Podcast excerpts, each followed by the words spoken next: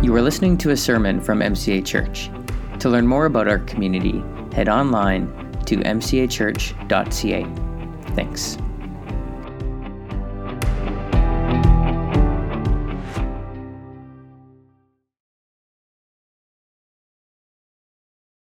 Why don't you go ahead and take a seat and um, just take some time to listen and appreciate to the following piece of music that's going to be played.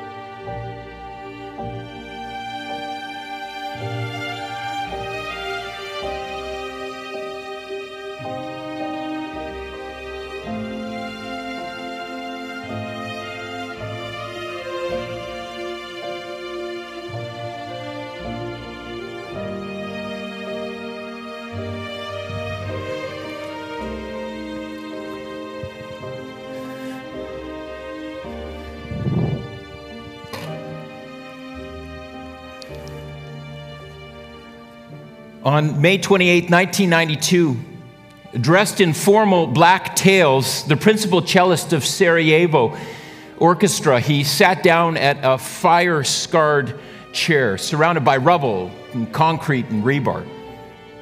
The acrid smell of, uh, of explosives was still in the air that day, and, and the sound of gunshots could be heard in the distance. He sat outside of what was the day before a bakery, but was now a graveyard. You see, previous to that day, 22 civilians were waiting in a line to buy bread outside of this bakery. But a bomb exploded in the Bosnian War, and every single one of them was killed. So, on that day, and every day that followed for 22 days, one day for each of the victims, the cellist of Sarajevo sat in the charred carnage and played this song. It's called Adagio in G minor. For 22 days, the cellist confronted the ugliness of war with his only weapon beauty. Beauty. And as he pulled the bow over the cello strings, it was as if the beauty of his presence repelled the violence of war. The beauty of the music echoing in the chaos of war offered hope to the people of Sarajevo, but also it offered a greater picture of reality to the soldiers who were destroying the city. It's beautiful. There's something about beauty. You see, this summer we're, we're, we're in a series called Reason to Sing because us as Christians, we have lots of reasons to sing, many reasons to give our thanks and our praise. And today I want to bring your attention to one of the reasons why I sing, but it's also one of the reasons why each one of you sing as well, and it's beauty. We sing because of God's beauty that as is at work in our world. It's a reason that we sing. And now I was joking with my wife this, this week saying that today's message is maybe not going to land for you left-brained analytical types. All right? I have a number of friends who are engineers, uh, and I'm talking about beauty this morning, so you're going to have to stick with me. but there's gold here to mine. And for those of you who are right brained, the, the artistic type, the creative type, uh, my prayer is that this morning will be like food for your soul. May it be food for all of our souls. Because Beauty is the reason that we sing. Uh, one of the reasons uh, that we sing, uh, and it's because beauty, it, it, God's beauty in the world, when we see it, when we experience it, it pulls something out of us. When we see it, when we experience it, beauty draws out our thanksgiving. It draws out our praise. We see beauty sometimes and we say, I want in. I want to be part of that story. And God's story is a beautiful story. Now, beauty is hard to put into words, right? Beauty is something that is more caught than it's taught. It's hard to define, but, but we know beauty when we see it. And I wonder, just for a moment, where do you often see beauty the most in your own life? Where do you see beauty? Where have you experienced a moment of beauty that, that draws you in? that makes you want to sing, that makes you want to be part of the story? Where do you see beauty? Beauty is a cello music confronting the chaos of war. Beauty is a dancer bringing emotion to life through movement. It's the taste of a sweet Okanagan peach in the heat of the summer. Beauty is the moon rising over the horizon on a clear evening with the people that you love. It's the sound of waves lapping against the stones on the shore as the sun sets. Beauty is a work of art, a Rembrandt or a Monet. It's the turn of a phrase in a poem that captures reality with obscure accuracy. Beauty is that moment when you have read the final page of a good book and you close the cover, you put it to your heart for just a moment and you sigh. It's beauty. Beauty is hard to put into words.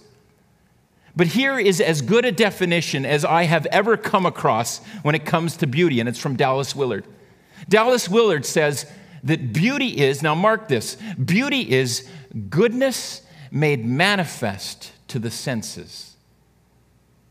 Goodness made manifest to the senses. And because goodness comes from God, beauty is at its very core God's goodness that has been made manifest to our senses. That's the reason that beauty makes us sing. It's the goodness of God that, that comes to life in our midst. And the Bible orients us to the fact that beauty in and of itself, it originates in God. Right? Psalm, the psalmist in Psalm 19, verse 1 says this. He says, The heavens declare the glory of God. The skies proclaim the works of his hands. You know, the psalmist is saying that, that when we look out on the world, when, when we behold the heavens, the cosmos, and all that is contained in, in God's creation, we don't simply get a glimpse of God's vastness, His bigness. We get a glimpse also of His grandeur and His beauty. It's not just his vastness or his grandeur, but it's also his beauty. I don't know, have any of you seen any of the pictures that have come, uh, you know, over the last couple of weeks from the James Webb Telescope? Have you seen these pictures? These pictures of, of the cosmos. That when we look to the heavens, we see the glory of God, not simply the grandeur of God, but his beauty. Elsewhere, the psalmist says, One thing I ask from the Lord, the only thing I seek, that I may, may dwell in the house of the Lord all my, the days of my life, to gaze on the beauty of the Lord and to seek him in his temple. To gaze on the beauty of the Lord.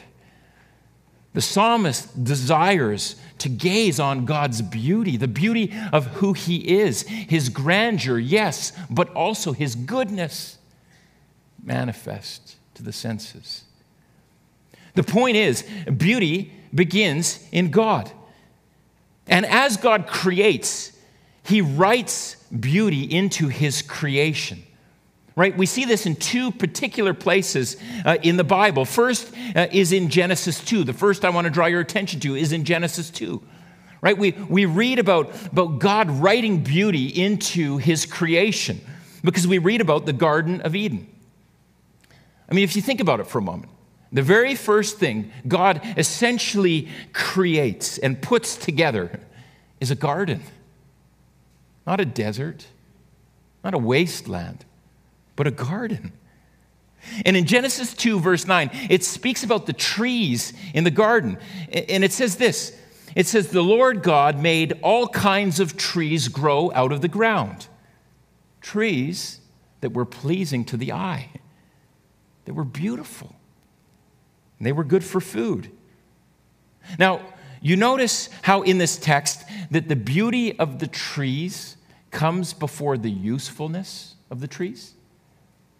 Yes, the trees are useful for food, but the beauty comes first. They're pleasing to the eye. And this is where, where people, uh, like my engineer friends, we need to pay attention, right? The Bible is careful to tell us how God wrote beauty into the world He made, beauty before function. And it's to be cherished. It's the reason we sing. The second place we see beauty written into to God's creation is in Genesis 1. And of course, this comes before Genesis 2. But there, you, if you remember the story in Genesis 1, with, with each act of creation, God looks over all that He has made, and what does He say? He says, It is good, right? It is good. And then on the sixth day, when he makes woman and man in his image, he looks on them and says, It is very good. And the word we translate good here is the Hebrew word tov. Maybe you've heard this word before. It's a word that speaks not simply about good, but about delight It's a word of delight. And so we could translate the Hebrew word tov into the English word beautiful. God looks over all that he has made and says, It is beautiful. It is very beautiful. Beauty originates in God, and he has written that beauty into the creation that he has made. And this is why I really like Dallas Willard's definition of beauty so much. Beauty is God's goodness made manifest to the senses. When you see beauty, when you experience moments that are beautiful, you are a participant in God's goodness. You're a recipient of it, which in turn is the reason that we sing. It's a reason why beauty pulls something out of us, why we want to be part of the story, and why we give thanks and praise. So, beauty is God's gift to us. It's a gift. But it's different than some of the other gifts God has given us. I spoke about the beauty of eating an Okanagan peach uh, earlier. Has anyone experienced that beauty? Come on. With the, when, the, when the juice is warm uh, and you're outside.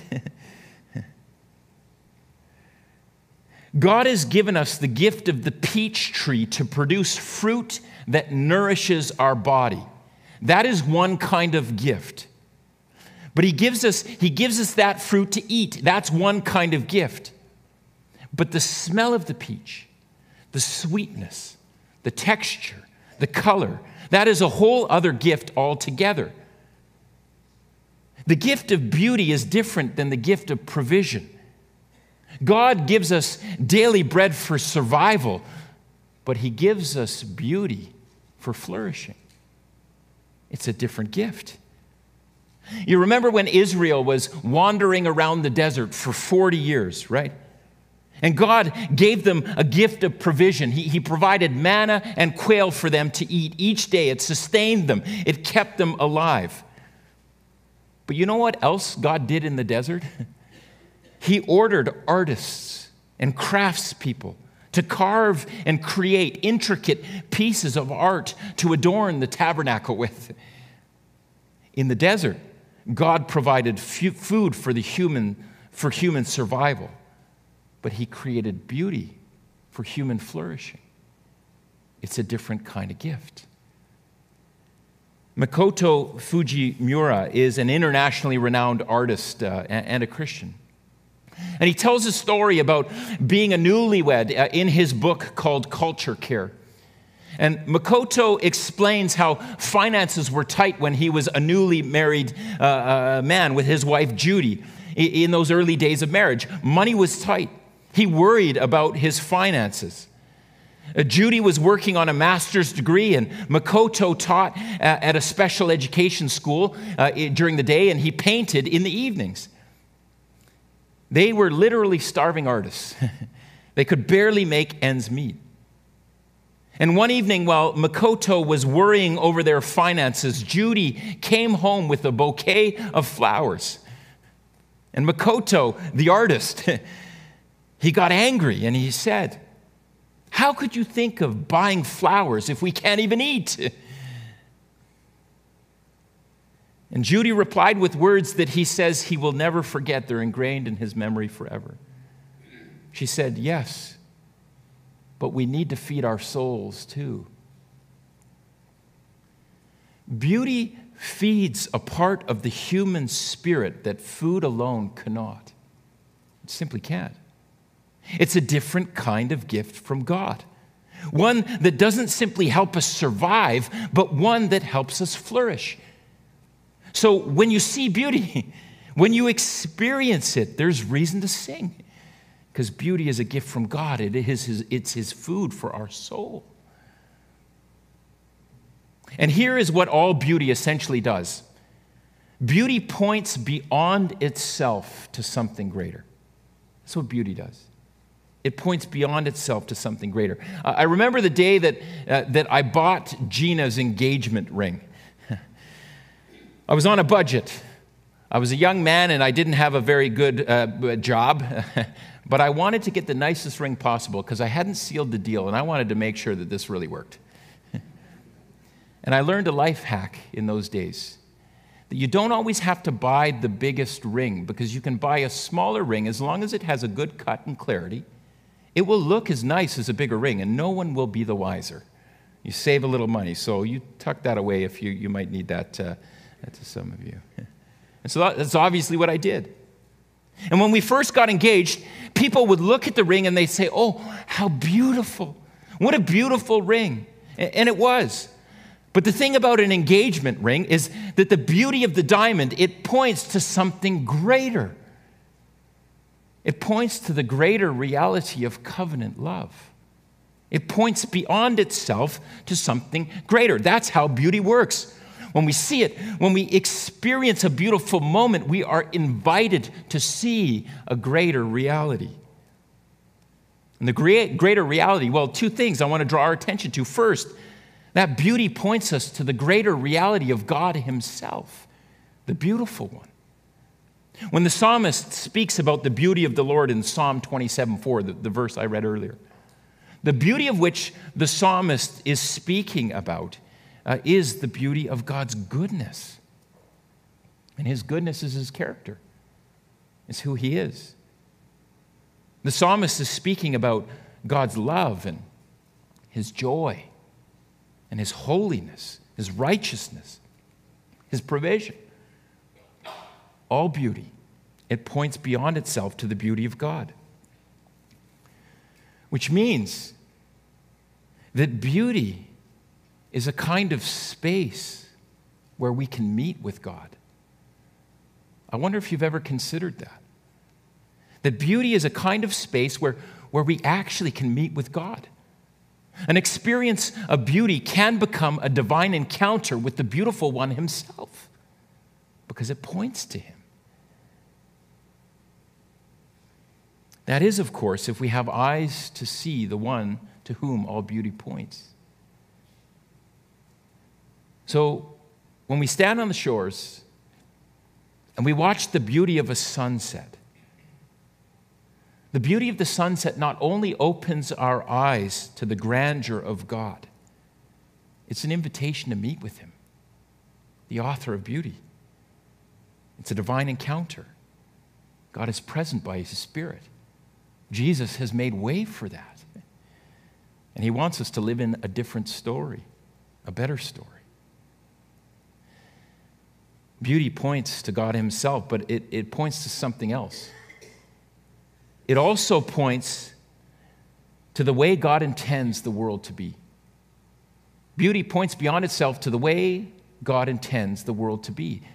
It points to the way God intends you and I to live with one another and with the beautiful creation He's given us.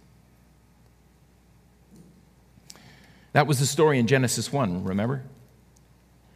God had just made the world, just as He wanted it to be. And He looks over it and He says, It is Tov. It's good. It is Tov. It is good and beautiful. God made His world beautiful. And it's not simply the beauty of the trees or the birds or the flowers, but it's the beauty of human relationships that flourish with one another. Is there a more beautiful thing than to see reconciliation?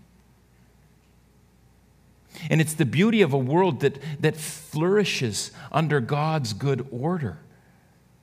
See, beauty points beyond itself to the way God intends his world to be. But there is a challenge that we all face in this, right? because the world isn't always beautiful. We live uh, in a world that is east of Eden. we're all broken, and we're broken by sin. We live in a world that is marked with the ugliness of broken relationships and, and broken ecosystems and, and broken bodies. But herein lies the gospel that Jesus announces. God does not leave us to languish in the ugliness of sin and brokenness. He sent Jesus to restore us back to Tov, back to goodness, back to beauty. Jesus comes not simply to forgive our sin, but to restore us to beautiful. It's the story of the gospel. The very first recorded sermon that Jesus preached was in a little village called Nazareth. Nazareth. It's actually the text that Brendan read this morning. And Brendan said, Keith, are you going to preach on Isaiah 61 as I told him what I'm going to preach on? He said, That's the text I chose for this morning for the intro. It was the text that Jesus preached for his very first sermon. And the sermon was Jesus' way of announcing the gospel. This was Jesus' way of saying, Look, I have come from God to sort out the ugliness of the world once and for all. And the text Jesus preached from is in Isaiah 61. And here's how it begins Jesus opens the scroll and he turns to this text and he reads, he says, The Spirit of the sovereign Lord is on me. Because he has anointed me to proclaim good news to the poor. Jesus is beginning to announce the gospel. And if we read on two verses later from this verse, in verse 31 of Isaiah 61, it says this that he's pronouncing good news to the poor in order to bestow on them a crown of beauty instead of ashes, the oil of joy instead of mourning, a garment of praise instead of a spirit of despair. Jesus has come to restore the world to Tov. He's bringing beauty back. beauty instead of ashes. And it's reason to sing. And the point is, the gospel of Jesus isn't simply God's provision for our survival after sin, though it is, but it's God's provision for a flourishing life to restore us to the goodness and beauty that He created us for. And so beauty points beyond itself to the, the way in, God intends his world to be. And here's the thing this is, this is something that I experience often. When I see that kind of beauty, when you see someone who's living a life just the way that you think God intends it to be, there's something about those moments where you feel like, I want in. I want to be part of that story. I don't know if you've ever experienced that. Uh, Gina and I, we, we love musicals.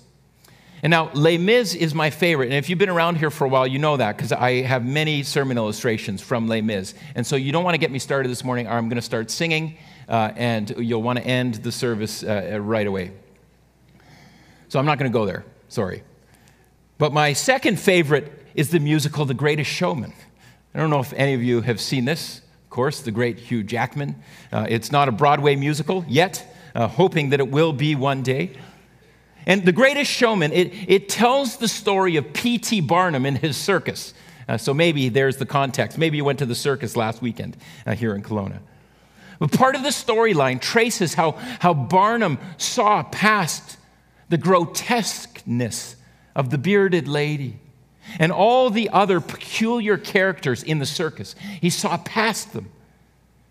And he restored dignity to their lives by honoring the unique gifts that they had to offer the world.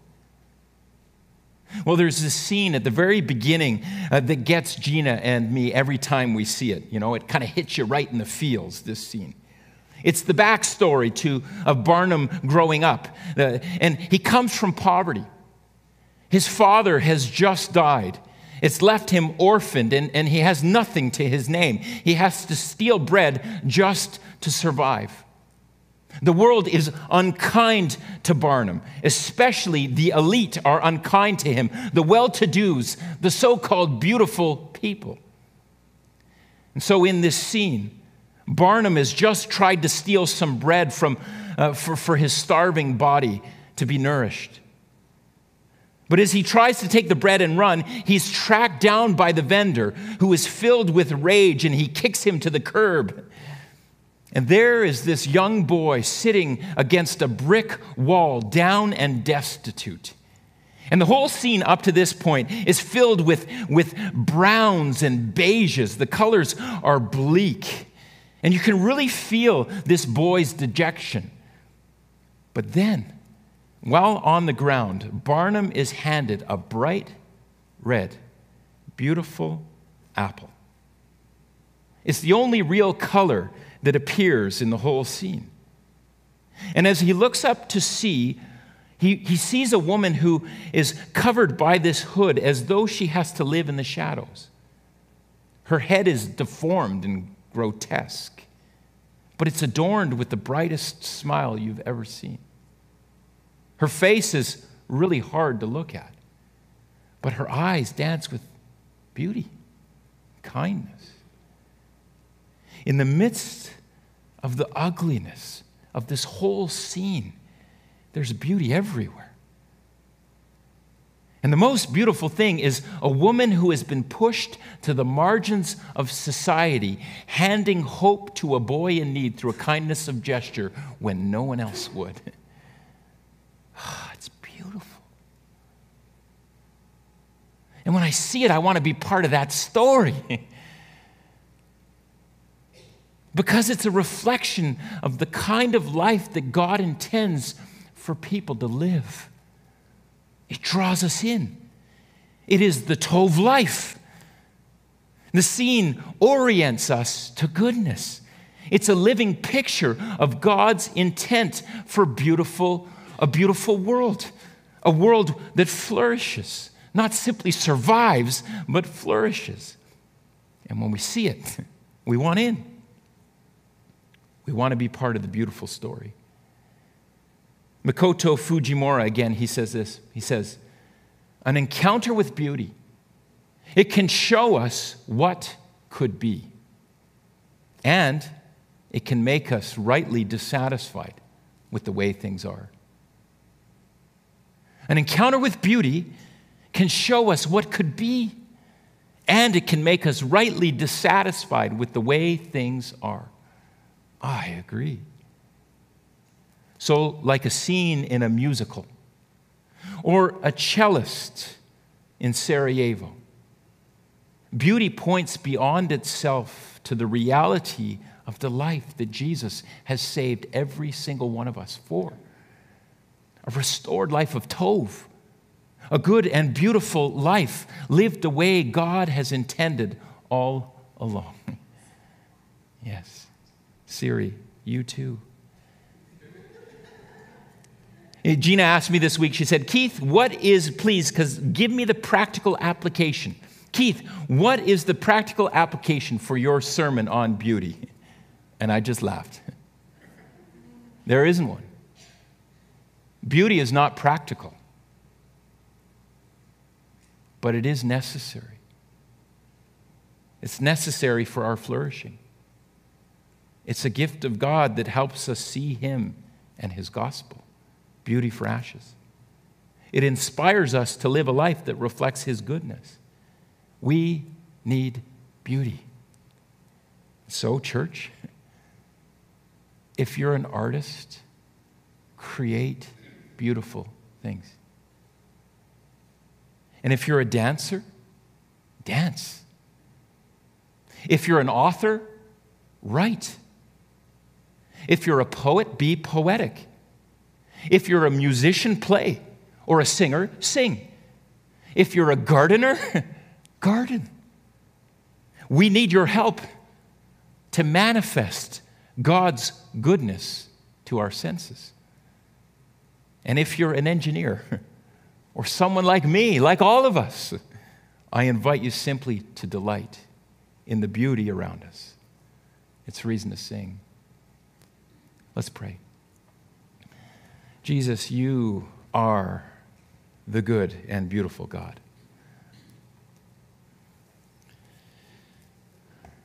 And your love is beautiful. Your spirit is beautiful. Your embrace is beautiful. Your character is beautiful. Your holiness is beautiful. Your otherness is beautiful. Your closeness is beautiful. Oh, and Jesus, may, may we even dare say it. We are also beautiful because you put your fingerprint into the world and you've made us in your image. And so, Jesus, as we step into our week, mark us with your tov and make us beautiful people. And we see it, when we experience beauty, may we raise our hearts and sing, You are good. You are good. You are Tov. I invite you to stand as we sing.